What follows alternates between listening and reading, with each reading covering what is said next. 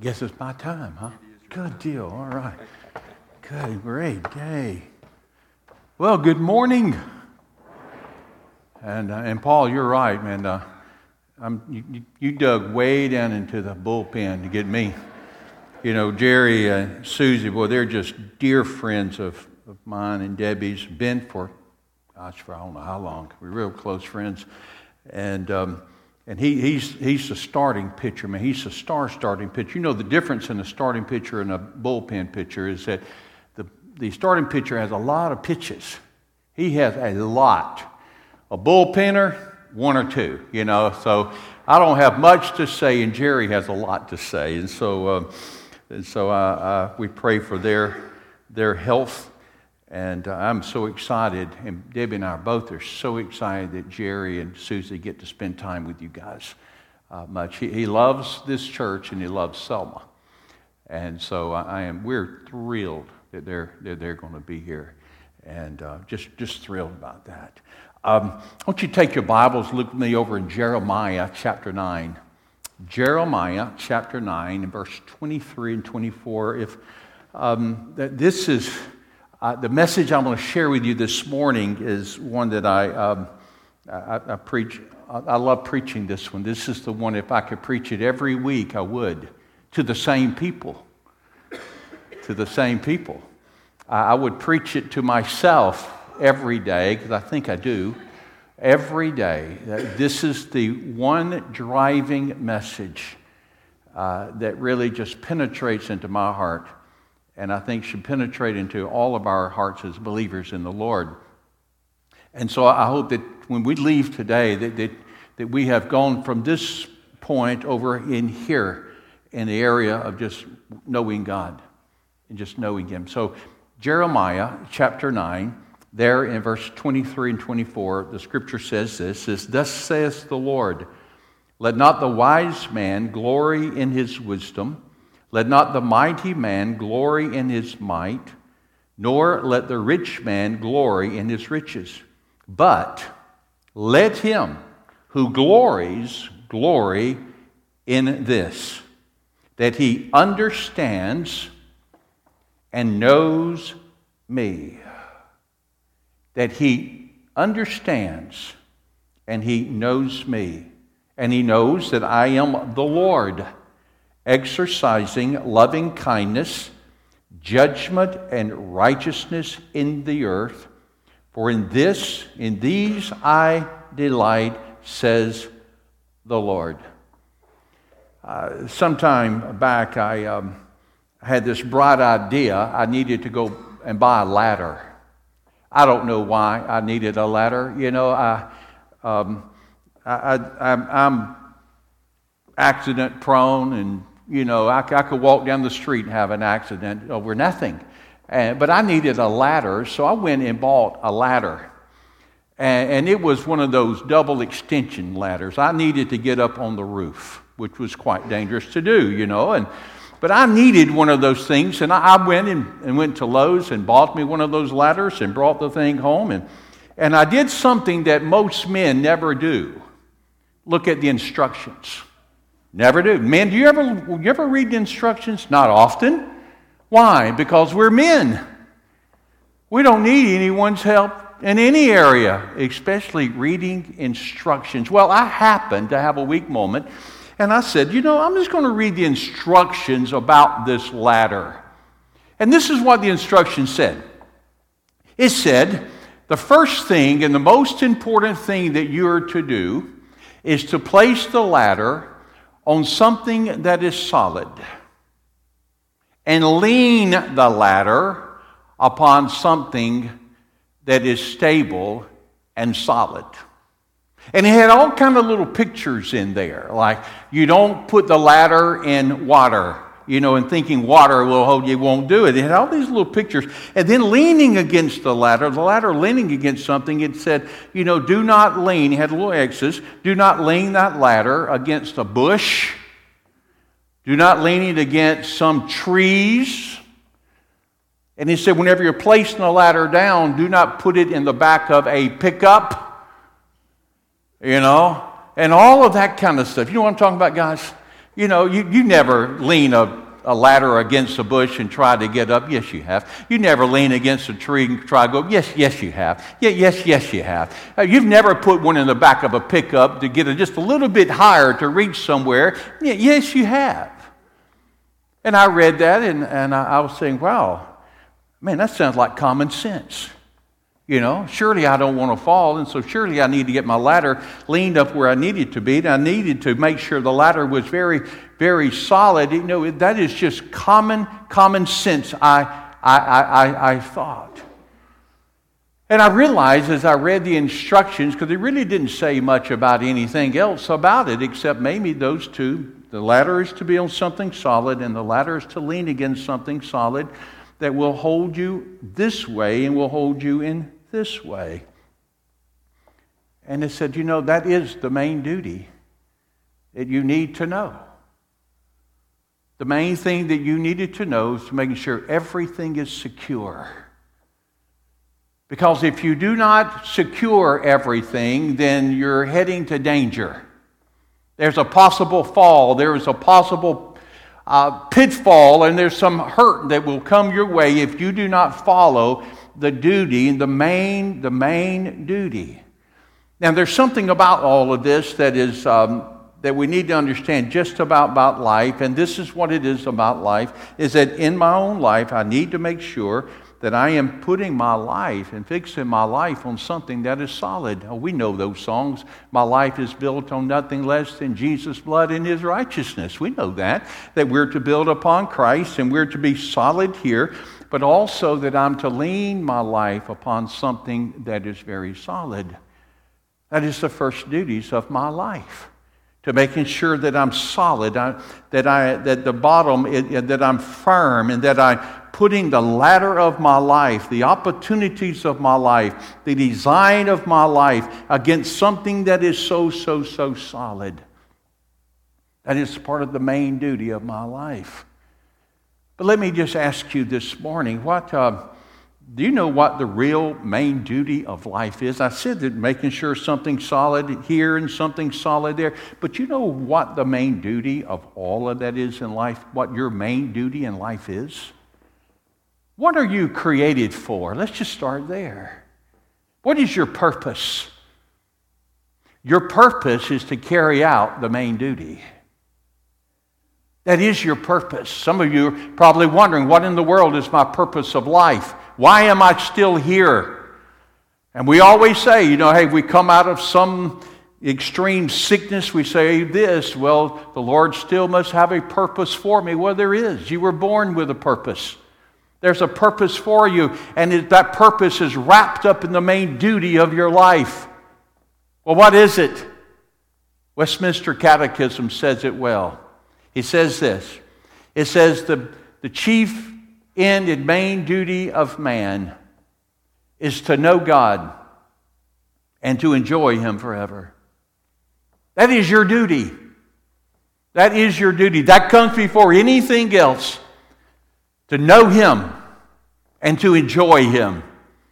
I mean, to just enjoy God, enjoy being with him, enjoy being around him, enjoying the fellowship with him. But enjoying the fellowship and being around him, you've got to come to the place of knowing him. And the more you know him, the more you're going to enjoy him. And the more you enjoy him, the more you want to hang out with him. Your main purpose in life is just to know him. That comes before everything else. It comes before in the church, it comes before preaching, it comes before singing, it comes before giving, it comes before missions, it comes before everything else. Everything else. The main duty of life, the main duty of a church, the main duty of your own walk is to know God, is to know him, and to know him, and to know him. Nothing else matters until that is settled in your mind, where your life is set upon that foundation, and you have put the ladder of your life against the wall of knowing him and then pursuing him with passion. Oh, that's your main duty. Your main duty. That's you can be the church that has everything in the world going for it and miss out on the main duty. You can be the church that is the greatest mission church in the world and miss out on the main duty. You can be the greatest singing church or the greatest preaching or the greatest whatever you want it to be and miss out on the main duty. Well, how do you know? Well, there's one that is registered in Scripture over in Revelation chapter 2 where the Lord was sharing with this church called the Church of Ephesus. Oh, and he was saying to them, listen, you're knocking it out of the ballpark. I mean, you're the leader of the denomination in giving and missions and in preaching and in everything in the world. You're helping more people than anyone else has ever done. You're doing all of these things, and you're protecting the Word of God, and you're preaching the Word of God, and you're singing the Word of God. You're doing all of these things. But then he goes on and he says, but none of that really matters because you have left your first duty.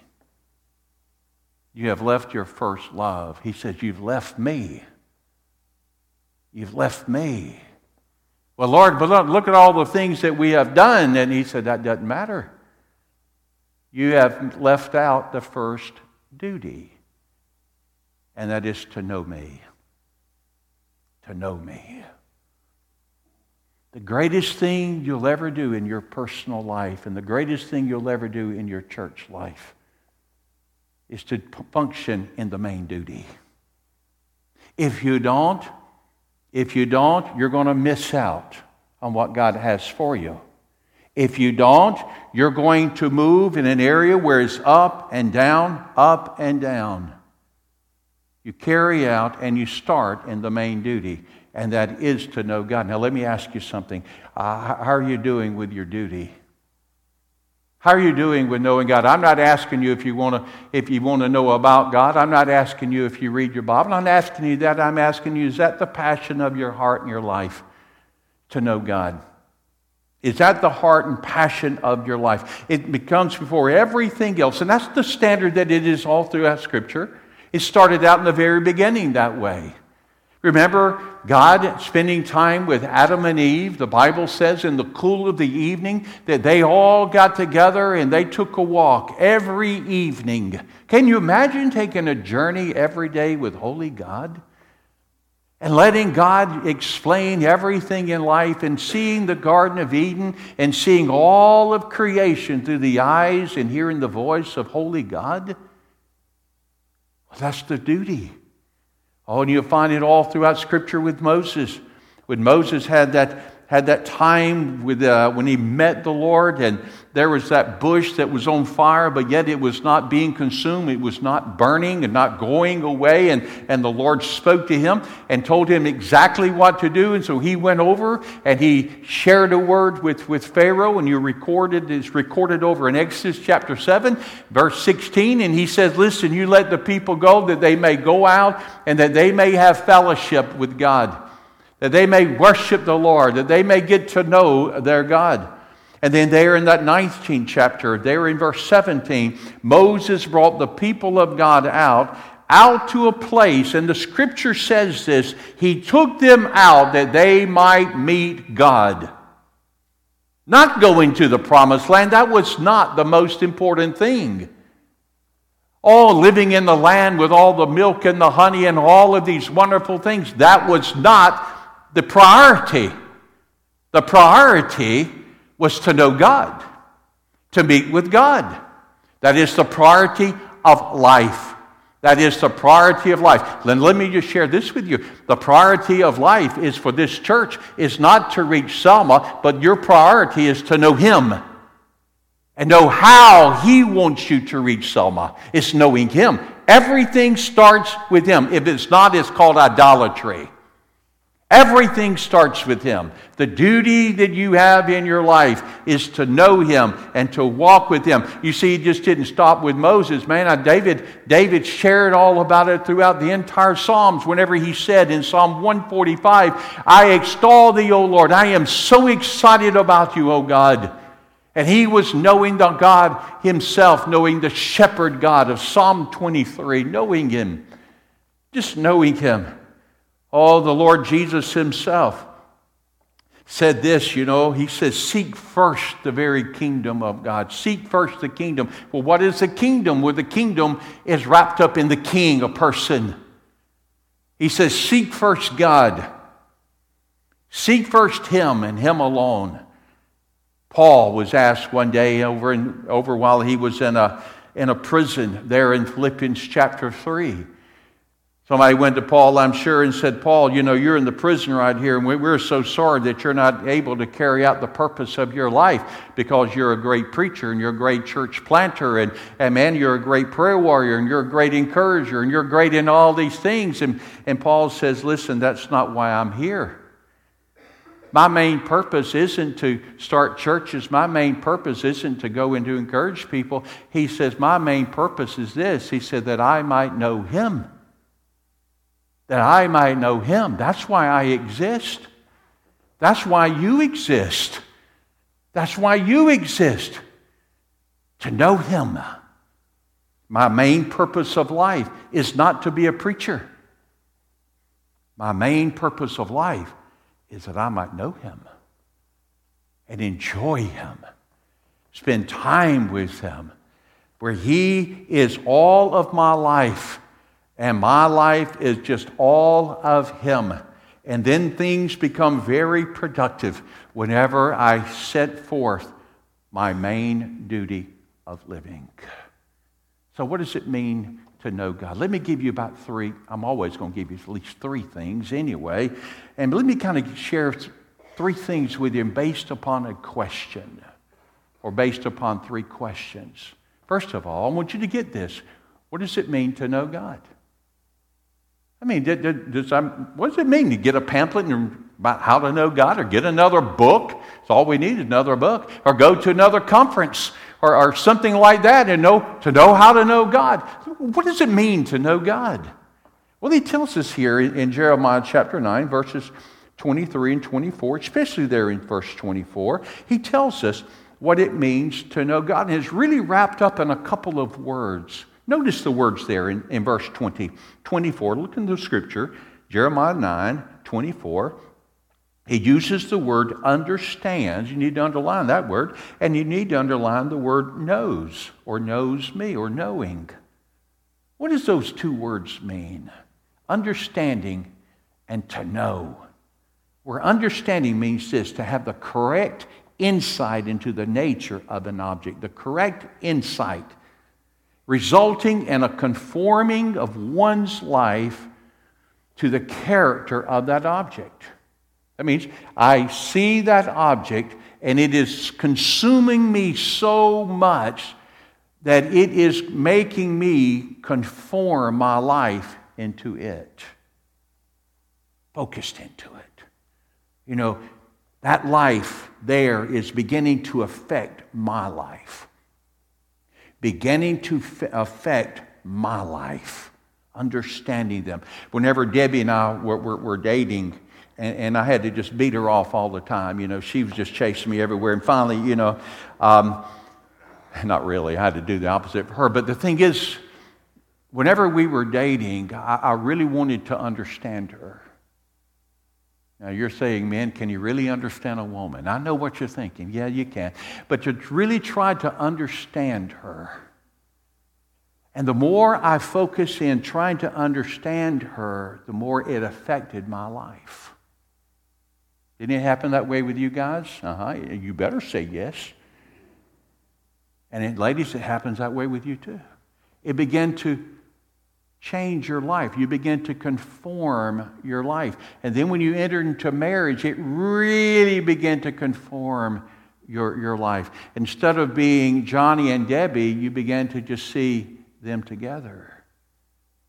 It affects your life. That's what it means to know God. That you are so focused on him that it affects your life. I mean, your life is being conformed into the character of him. But then that word know or knowing that is used there means this. It means involving the inner part of the mind where you're so focused upon him and he's motivated That's where the passion comes from. So you're understanding and it's conforming you and to knowing him. Then, man, you are highly motivated then to move into a deeper understanding where it becomes your life. It becomes your life. You become married. You become intimate. And that's what it means to know God, that you're moving into a deeper intimacy with God, more than just a head knowledge about God, of saying all these things about him, about what you read and memorizing everything. But no, you're moving into an intimacy where sometimes it's kind of hard to explain it, but you just know. You just know something is there. Something is there, knowing him like that. You know what God wants to do in your life and in my life every day? Now, I'm 69 and moving on to 70, moving on to 100, I hope one day. And I hope one day, maybe, I don't know. But anyway, moving on, I hope that I know him more tomorrow than I do today. I hope my life is being more conformed into what his life is tomorrow than it is today. I hope today is better than what it was yesterday. Why? Because the passion of life is to know him. The objective of your life is to know him. The main objective of life is just to know him. Listen, that's more important than any bucket list than you'll ever have. It's to know him. It's just to know him. So what does it mean to know him? It means that you're focusing on him, and what you're seeing and what you are experiencing is transforming, and you're conforming your life into what he is, into his likeness. But it moves on a little bit more than that, because there's a result in knowing God. You know, once I set my mind upon the very things of God and I have a deep passion for him in my life and walking within an intimacy with holy God, because that is God's desire. And let me answer this question, because you're asking it. I know, I hear it. You're saying, how do you know that that is what God really wants out of my life? Well, he showed it on a cross, that he wants to have a deeper relationship with you, and he wants you to have a deeper relationship with him. He wants to know you and to fellowship with you, and he wants you to know him and to fellowship with him. And it all came by the cross of Calvary, and you can see it. There it is. God says, I'm displaying my desire. I'm displaying the duty. That is an intimacy of knowing me. And I've provided it all through my son, all through my son. Well, what's the results of all of that? There are several of them. Let me give them to you. First of all, one of the major results of knowing God and being passionate about God is that God begins to reveal. God begins to reveal. Read Isaiah chapter 6. You began to see the revelation of God himself. And you can read over in the book of the Revelation, especially in chapter 4. Well, in chapter 1 and then chapter 4 and all through it, you begin to see, and God begins to reveal. Well, what does he reveal? He reveals himself. You see, you begin to see God deeper the more you get into his heart and you want to spend time and you pursue and you have a passion for him. He reveals himself to you. He reveals himself to you, where you're able to get in to the very depth of his heart. You know there's more that God has for you. There is so much more. There is so much more. So much more. We had a friend, a guy that meant a lot, Debbie and I, over the years. He was in our church whenever I was down in Dothan. I invited him. I've never had him to preach for me. He was 83 years old. And 83 years old, just finished a book, writing another book, and he was just beaming. And he sat down in the front pew, and I said, well, Jack, what are you going to preach? He said, oh, there's more. And I said, well, that's good, Jack, but what are you going to preach? And he said, oh, man, there's so much more. He got up in the pulpit, had his Bible, he crossed his hands on the Bible, he looked out at the congregation, and he said, let me just kind of tell you this, that there's more. And he paused for a moment and smiled, and he looked at him again, and he said, let me tell you again, there's a lot more. There is more to the more. Oh, and then I began to get a little antsy because, listen, Jack, you got to get a little bit more than that. You know, come on. You know, I won't have a job next week if you don't give me a little bit more than that. But oh, how true he was. And the more you get to know him, the more you see of him. And the more you see of him, the more he reveals himself to you. Friend, there is so much more to God that God wants to show you about himself. I mean, there is so much more. And God says, all I want you to do is be passionate towards me. All I want you to do is desire to know me. All I want you to do is to carry out your first duty and your main duty, and that is to know me and to know me and to know me more than anything else. He said, I will reveal myself to you. But not only does he reveal himself to you, he reveals yourself and myself to me. He did in Isaiah 6, did he not? When Isaiah went and he saw the Lord, and he ended up saying, woe is me, I'm a man of unclean lips, and I dwell in the midst of a people of unclean lips. Listen, when you begin to get to know God, you begin to realize that he's holy and you're not. I can think high of myself, but I get before holy God, I find out how low I am. I may say I'm a very smart person. I get before holy God and I find out how dumb I am. I am finding out every day, the more I think I know and I get before God, the more I realize I know nothing. Because his wisdom is so much more than mine. His ways are so much higher than mine. And the more I get to know him, the more everything I know begins to get smaller and smaller and smaller and smaller and smaller. But he gets bigger and bigger and bigger. And he begins to reveal everything that is deep into my heart, and my life begins to change. It begins to change, all because of being before him and knowing him. I tell you, whenever Isaiah went back home after he saw the Lord there in Isaiah chapter 6, and he said, woe is me, I'm a man of unclean lips. He went in with one attitude, and he left and went home with a different attitude. I imagine when he got home, he was different. And his wife probably said, man, Isaiah, where have you been? He said, I've been to church. He said, to church? Church has never done that to you. He says, but you don't realize who showed up. You don't realize who showed up. God showed up, and look what happened. He said, I saw the Lord, and he was high and he was lifted up. And he changed me.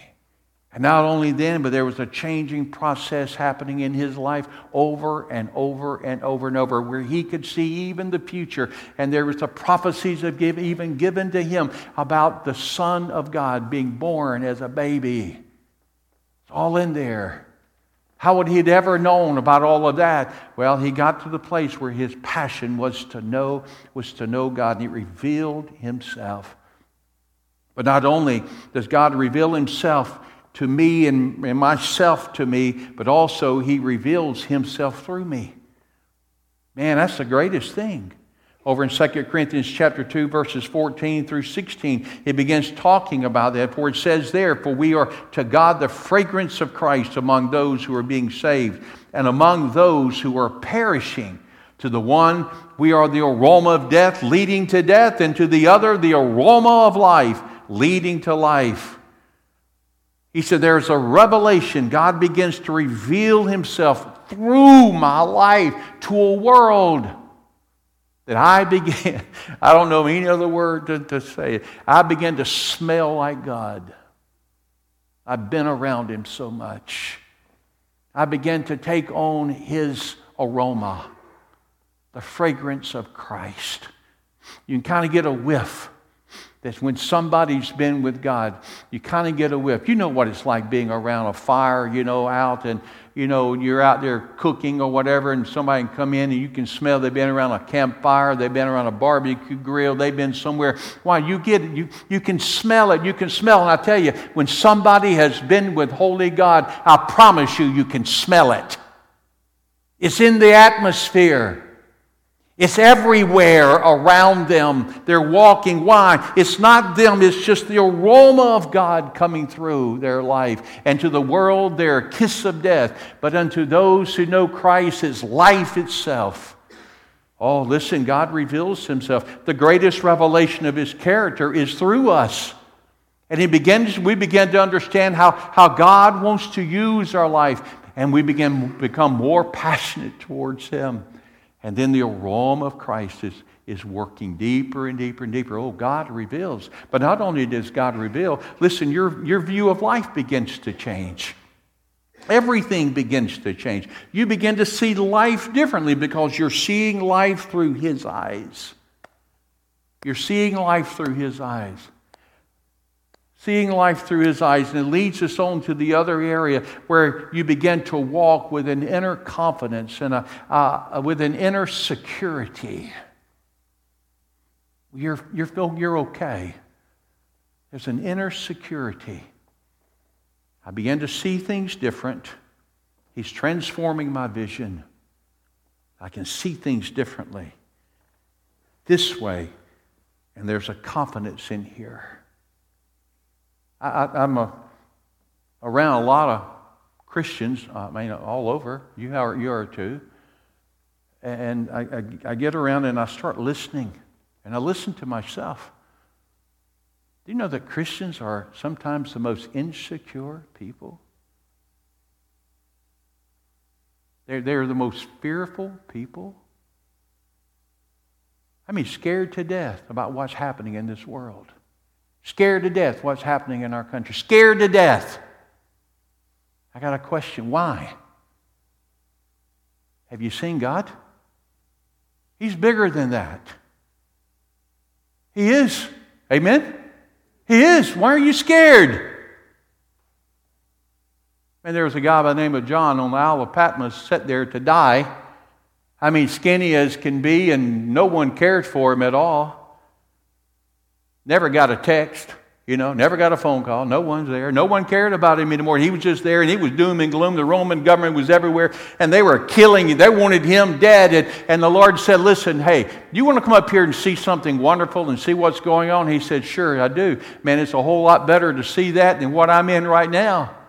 Got up there, and he walked in, and there he was in Revelation chapter 4. He walked into the throne room of God and got a whiff of God, the glory of God, and everything in that. And he saw everything that was going to come through the book of the Revelation. He said, I saw everything that is going to come. And then he was put right back down in Patmos once again. You think when he got back to Patmos, you think his view of life changed a little bit?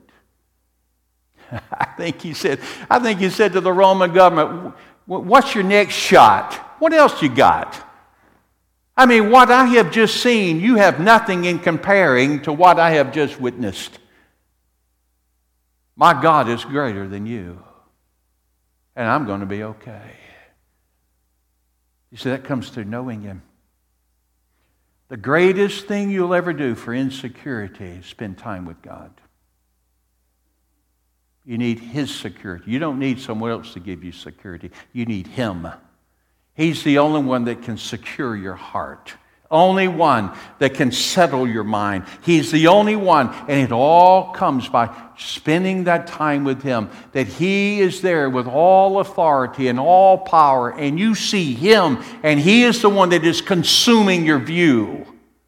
Remember that word, understanding and knowing, out of Jeremiah 9:24? Well, that's the whole thing. Then it all moves. Whenever all of that is happening and God is revealing himself, your view is beginning to change. There's an inner confidence inside of you. You know what's going to change? Your lifestyle is going to change. You're going to walk different. You're going to talk different. You're going to treat people different. Why? Because you have been with holy God. And you have to treat people different because you're going to treat people like he does. Jesus made a statement. He said, you know what? I do what I see my Father doing. And it hit me the other night on this. Whenever I was reading that in the scripture, he says, I do what I see my Father doing. He says, I see my Father being kind to this person over here. So I'm going to go and I'm going to be kind. Why? My Father is being kind. I see this person over here that needs love and my Father's loving him. What am I doing? I'm going over there and I'm going to love that person. Why? Because that's what my Father's doing. It alters It alters your lifestyle. And you begin to do things differently. You begin to treat people differently. Why? Because you've seen the hand and the heart of Almighty God. Well, how do you get there? Quickly, how do you get there? How do I get to know? What's the steps? The first thing is to know the Son. You must know Jesus. You'll never know God. Jesus said this, that I'm the way, the truth, and the life. No one, absolutely no one, can come to my Father and get to the heart of my Father, get to the throne of my Father unless they come through me. You have to know me. You have to know Jesus. You got to know that you're born again in order to know God. The first duty is to know God, but you got to know His Son to get to Him. Let me ask you, do you know Him? Do you know Jesus? Have you had that experience with Christ where you've received Jesus into your life to be the Lord and Savior, to open your eyes and introduce you to the Father in heaven? You must know Him. The second thing is this, be devoted to Him. Devote yourself to Him. Jeremiah chapter 30, verse 21 says, who is he who will devote himself to be close to me? Now, that devote doesn't mean, well, I'm going to just give you a little bit. That devote means I'm turning everything over. It means a surrendering. You know, you'll never find in Scripture really where it says to dedicate and to commit. It's always surrendering. Your hands have got to be off of it.